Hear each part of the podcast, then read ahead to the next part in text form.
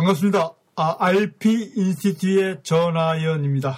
동양과 서양의 다른 이중적인 다양한 다층적 문화구조 사회에서 이런 사회구조의 이중성, 삼중성을 극복하고 이들을 보기 위한 새로운 눈, 그 눈을 갖자는 2부 강좌를 시작하겠습니다. 여러분, 이 강좌는 영국사랑의 후원자님에 의해서 여러분들께 들려드리는 것입니다. 여러분 PDF 파일에서 여러분들께 드린 것 같이 그 세계 미술사 예술문화사의 구조를 보면요, 아마 수십 개의 물고기, 거의 100여 개가 넘는 이 물고기로 표현된 이 문화 구조가 있습니다. 예술사 구조인데요. 예, 재미나는 거는 이 한 시대 한 시대를 알리는 이 시대 사상으로 끝나버린 구조가요, 오늘날에는요, 이것들이 다 함께 공존한다는 것입니다. 특히 20세기를 살고 있는 사람들이 있어도요, 이 바로크적인 사고방식과 바로크적인 예술문화 사상으로, 예, 그것으로 바라보고, 예, 그것으로 자기 세계를 표현하고 그것으로 생각하는 사람들이 있고요. 아직도 그 플라톤주의적인 사고방식으로, 예, 생각하는 사람들이 살고 있다는 것입니다. 그러니까 옛날에는 한 사고구조가 한 시대를 지배하고 한 사상을 리드했는데요, 지금은 이 사람들의 다양한 선택의 기회가 부여되고 이 다양한 사고구조를 갖고 이 다양한 세계를 형성하다 보니까 이 수백 개의 그 생각들이 함께 모여서 공존한다는 것입니다.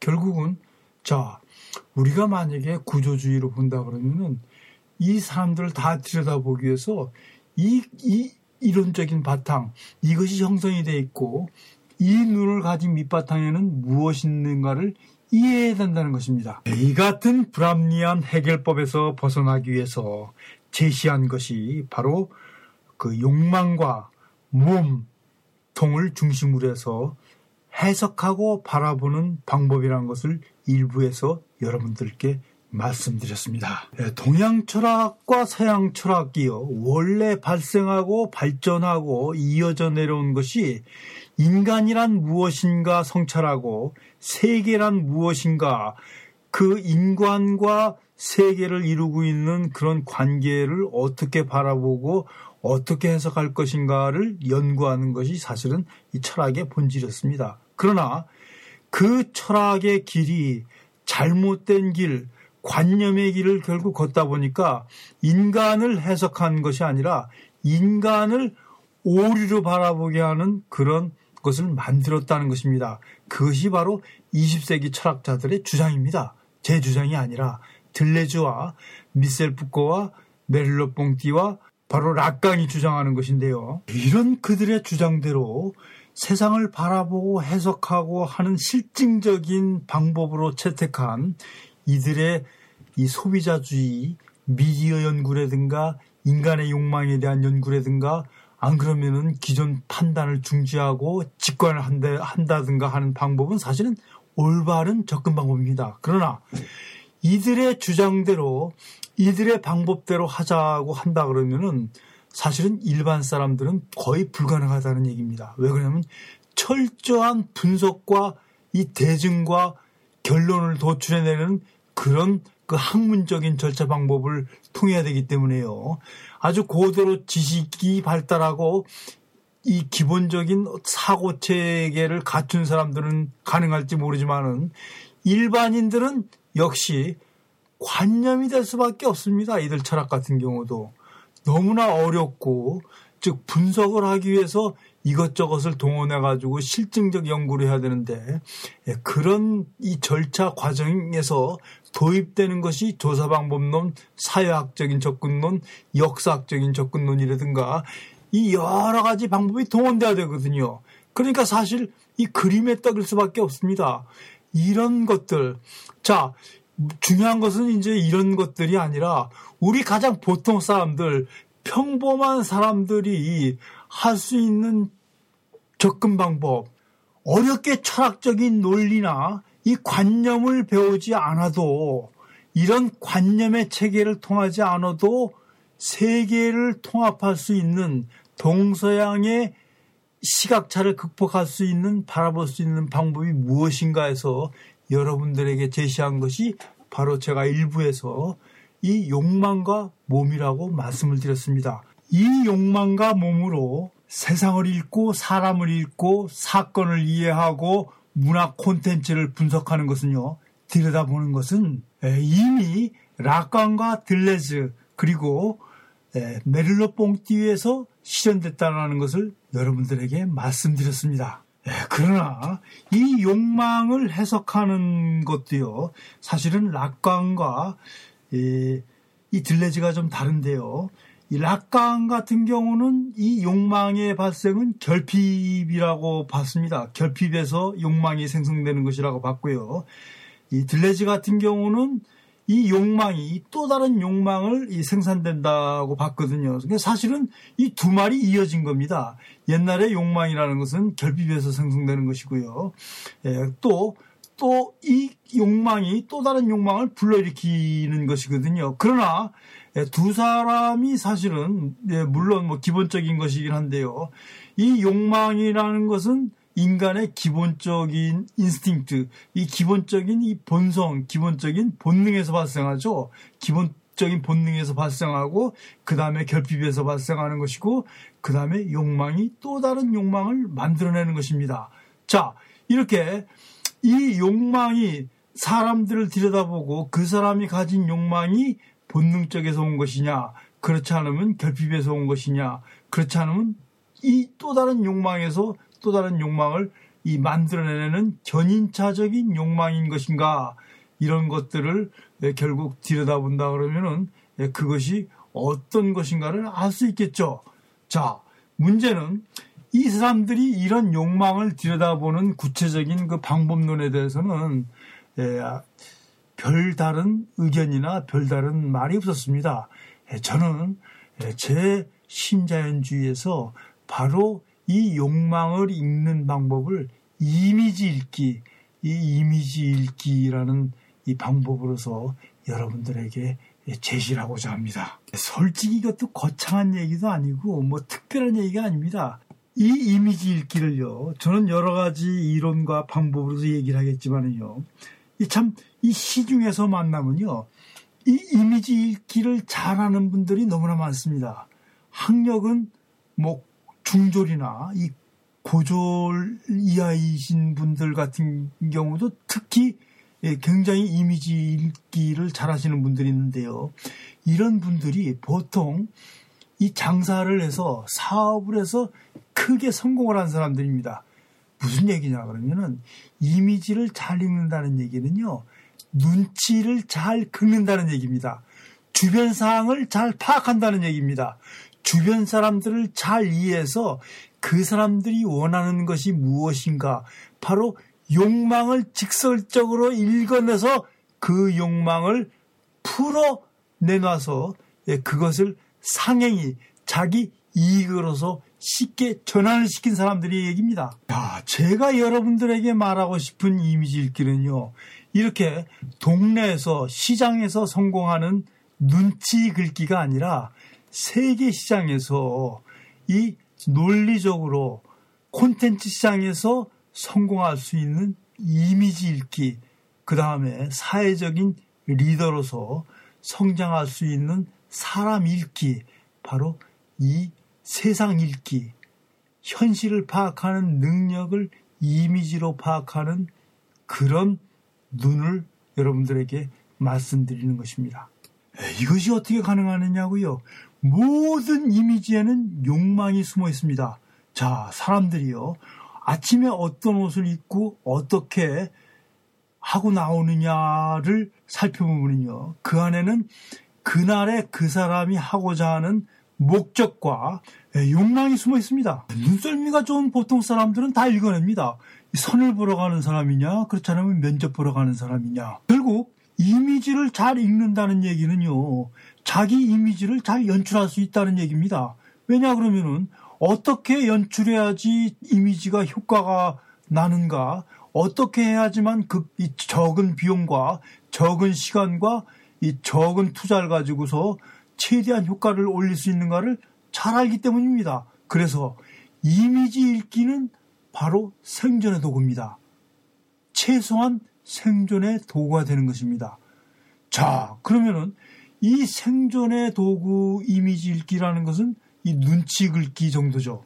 이 눈치 긁기, 주변을 읽고 순간을 읽고 상황을 읽는 그 눈에서 시대를 읽고 세계를 읽고 한 광역적 지역을 읽는다면은 바로 그것은 성공의 도구가 되는 것입니다. 단순한 생존을 넘어서 성공의 도구가 되는 것입니다. 자, 모든 이미지에는 다양한 욕망이 숨겨져 있다. 그러니까 중요한 것은요. 자, 이미지를 읽기 전에 인간의 욕망이 무엇인가, 한 집단의 욕망이 무엇인가, 한 시대의 욕망이 무엇인가, 이런 것들을 읽어내는 능력, 즉 욕망이 무엇인가를 이해하고 그것을 파악하는 능력이 중요하겠죠. 인간은 물론 모든 살아있는 생명체는 기본적으로 생존을 위한 욕망을 가지고 있습니다. 이 생존을 위한 욕망을 넘어서 바로 이 살면서 일정한 사회생활을 하면서 이 결핍을 느끼고 이 결핍을 충족시키려는 그런 또 욕망이 발생합니다. 자, 이 결핍을 충족시키고 나면은 그 욕망은 또 다른 욕망을 불러일으키고 그 욕망이 견인차가 돼서 이 새로운 욕망이 발생하고 그 욕망이 바로 이 세계를 움직이고 있는 것입니다. 일부에서 말씀드린 것 같이 인간은 욕망 앞에서는 평등하고 이 욕망 앞에서는 동일합니다. 이 욕망을 관리하고 억제하고 혹은 그 반대로 이 욕망을 발현시키고 표현하고 드러낼 때 바로 이것이 인류 문화 구조를 만드는 것입니다. 예를 들어서 욕망을 적당히 타협하고 함께 타협해서 드러내는 것이 바로 미풍양속이라는 것이 나타난 것이고, 이 욕망을 강하게 억제하고 관리하기 위해서 만든 것이 사회적 도덕과 법률 구조입니다. 또 이 욕망을, 인간의 욕망을 합리적으로 설득하기 위해서 동원된 것이 바로 종교와 예술문화 구조인 것입니다. 자, 이렇게 사실은 모든 것들 뒤에는 욕망이 숨어 있다는 것입니다. 19세기까지 서양 철학의 책에는 이 욕망을 관리하고 욕망을 억제하고 욕망을 통제하는 모든 수단을 강구해서 인간을 원죄의식과 신에 종속된 존재로 본 것입니다. 그리고 동양을 지배한 전통적인 두 철학체계 유교와 도교도 이 인간의 욕망을 감추고 억제하고 통제하는 유교 사상과 이를 적절하게 포기하고 이 제어하고 조화시키는 그런 도교 사상으로 이루어진 것입니다. 바로 이 19세기의 철학은, 동양과 서양의 철학은 인간의 욕망을 부정하고 인간의 욕망을 억제하고 인간의 욕망을 부정했던 것입니다. 그러나 중요한 것은 이러한 금기 상황이 모든 사람에게 적용이 됐던 것이 아니라 힘없는 사람들, 왕과 권력자를 제외한 힘없는 사람에게 강요되었다는 사실입니다. 서구에선 처음으로 반기를 든 사람이 니체였죠. 니체가 아폴론적 사고방식에서 디오니소스죠. 이 광기와 술주정뱅이인 욕망을 자연스럽게 분출시키는 디오니소스적인 이 본성을 드러내면서 인간의 또 다른 이 진문명을 제시를 한 것입니다. 그러고 구조주의를 거쳐서 후기구조주의에 와서 인간의 욕망이 무엇인가, 그 욕망이 결국은 이 사람의 사고하고 사람의 문화와 이 사람이 가진 이 행태를 분석하고 이해하는 이 도구라는 것을 깨닫게 된 것입니다. 우리의 이미지 읽기를 방해했던 것은 이렇게 이 본질이 아니라 진실이 아니라 숨어있는 인간의 진면목이 아니라 관념으로서 도덕적 인간으로서 종교적 인간으로서 이성적 인간으로서 합리적 인간으로서 그것들을 감추려는 데 급급했기 때문입니다. 이제까지의 교육제도는요. 인간의 욕망을 억제하고 이 욕망이 이 죄라는 이 원죄의식을 부여하는 그런 교육 방식이었습니다. 사실 이런 비현실적인 교육과 의식화가 인간을 읽고 사회를 읽고 현실을 바로 읽는 이미지 읽기를 방해했던 것입니다. 그러니까 지식이 많은 사람이나 이 교육을 많이 받은 사람은 항상 비현실적이 되고요. 결국 사회 속에 나가면은 낙오하고 현실에서 적응할 수 없는 부적응자를 만든 것입니다. 물론 잘못된 교육이죠. 저는 예술도 사회도 인간을 벗어나서 인간이 중심이 되어야지만 된다고 생각하는 사람입니다. 그래서 1993년 9월 달에 신자연주의를 제가 22명의 무용수와 함께 선언을 했습니다. 바로 이것이 인간의 욕망을 인정하고 이해하고 받아들이자는 그런 새로운 자연주의입니다. 그러니까 이 기존의 자연주의는 인간이 만든 문명과 사회제도, 이성적 모든 체계를 제하고 단순히 숲과 자연 등, 이 숲과 산 등 이 단순한 자연을 중심으로 펼쳐진 이론인 것에 반해서요. 신자연주의는 인간을 중심으로 인간의 욕망에 발생해서 만들어진 현존의 것을 모두 자연 그 자체를 받아들이는 사상입니다. 인간을 이해하고 인간을 해석하고 인간을 들여다보는 것이 바로 이 욕망이라는 것이죠. 다시 강조하지만은요. 한 살짜리서부터 금방 태어나자마자 한 어린이서부터 애기서부터 죽을 때까지 인간은 욕망을 가지고 욕망을 발현하고 욕망을 표현하고 욕망을 구현하고자 하는 하나의 욕망 덩어리입니다. 그것은 누구도 부인할 수가 없습니다. 단지 이 욕망을 관리하고 억제하고 은폐하고 적절히 타협하기 위해서 법과 도덕이 발생하고 그 욕망을 조율하기 위해서 사회 구조가 생기고 욕망을 표현하기 위해서 패션도 발전하는 것이고 그 욕망을 찾고 욕망을 드러내기 위해서 문화 콘텐츠가 존재하는 것이란 말입니다. 이것은 단지 한국뿐만 아니라 어느 나라, 어느 지역, 어느 시대, 어디에서 살든 간에 다 마찬가지입니다. 인간이라는 것은 기본적으로 생존적 본능, 그 생명을 유지하기 위한 욕망을 가지고 태어나고 그 욕망을 실현하기 위해서 생존한다는 것입니다. 결국 한 사람을 이해하기 위해서 그 사람이 움직이고 있는 그 사람을 움직이고 있는 욕망이 무엇인가를 알아내면 된다는 것이죠. 그래서 그 욕망을 효율적으로 관리하고 욕망을 부추길 수 있을 때는 그 사람을 장악할 수 있다는 것입니다. 자, 사회적 리더나 이 정치적 리더라는 것이 바로 이 욕망을 대신 달성해 줄 사람을 찾는 것이고 또 좋은 지도자, 훌륭한 지도자라는 것은요. 한 집단의 욕망을 구현해 줄 수 있는 사람, 그 욕망을 적절하게 풀어내 줄 수 있는 사람이라는 것입니다. 저희 RP 인스티튜트에서는요. 오래전서부터 벌써 10여 년 전서부터 이 미술 작품이나 그 이 유물을 통해서요. 그 시대, 그 집단의 욕망을 읽는 법을 강의하고 그것을 또 이 사회에 오늘날 현실에서 직접 보고 듣고 만나는 이 사건과 사람들의 욕망을 일러내는 방법으로 연결시킬 수 있는 방법을 사실 강의해 왔습니다. 오늘도 어느덧 시간이 다 된 것 같습니다. 자, 여러분 참고로 첨부한 PDF 파일을 봐주시기 바랍니다. 이 화일을 통해서 다시 한번 간단하게 정리해드리면서 이 강좌를 끝내기로 하겠습니다. 동서양을 통합한 새로운 눈은 어떤 눈인가? 자, 다중사의 탈구조주의적인 눈은 왜 과시하는가? 1페이지입니다. 우리는 다양한 계층과 다양한 문화 구조 속에서 성장한 사람들이 함께 살고 있기 때문이다. 즉, 그림 안에서 보는 이 물고기들이 있죠.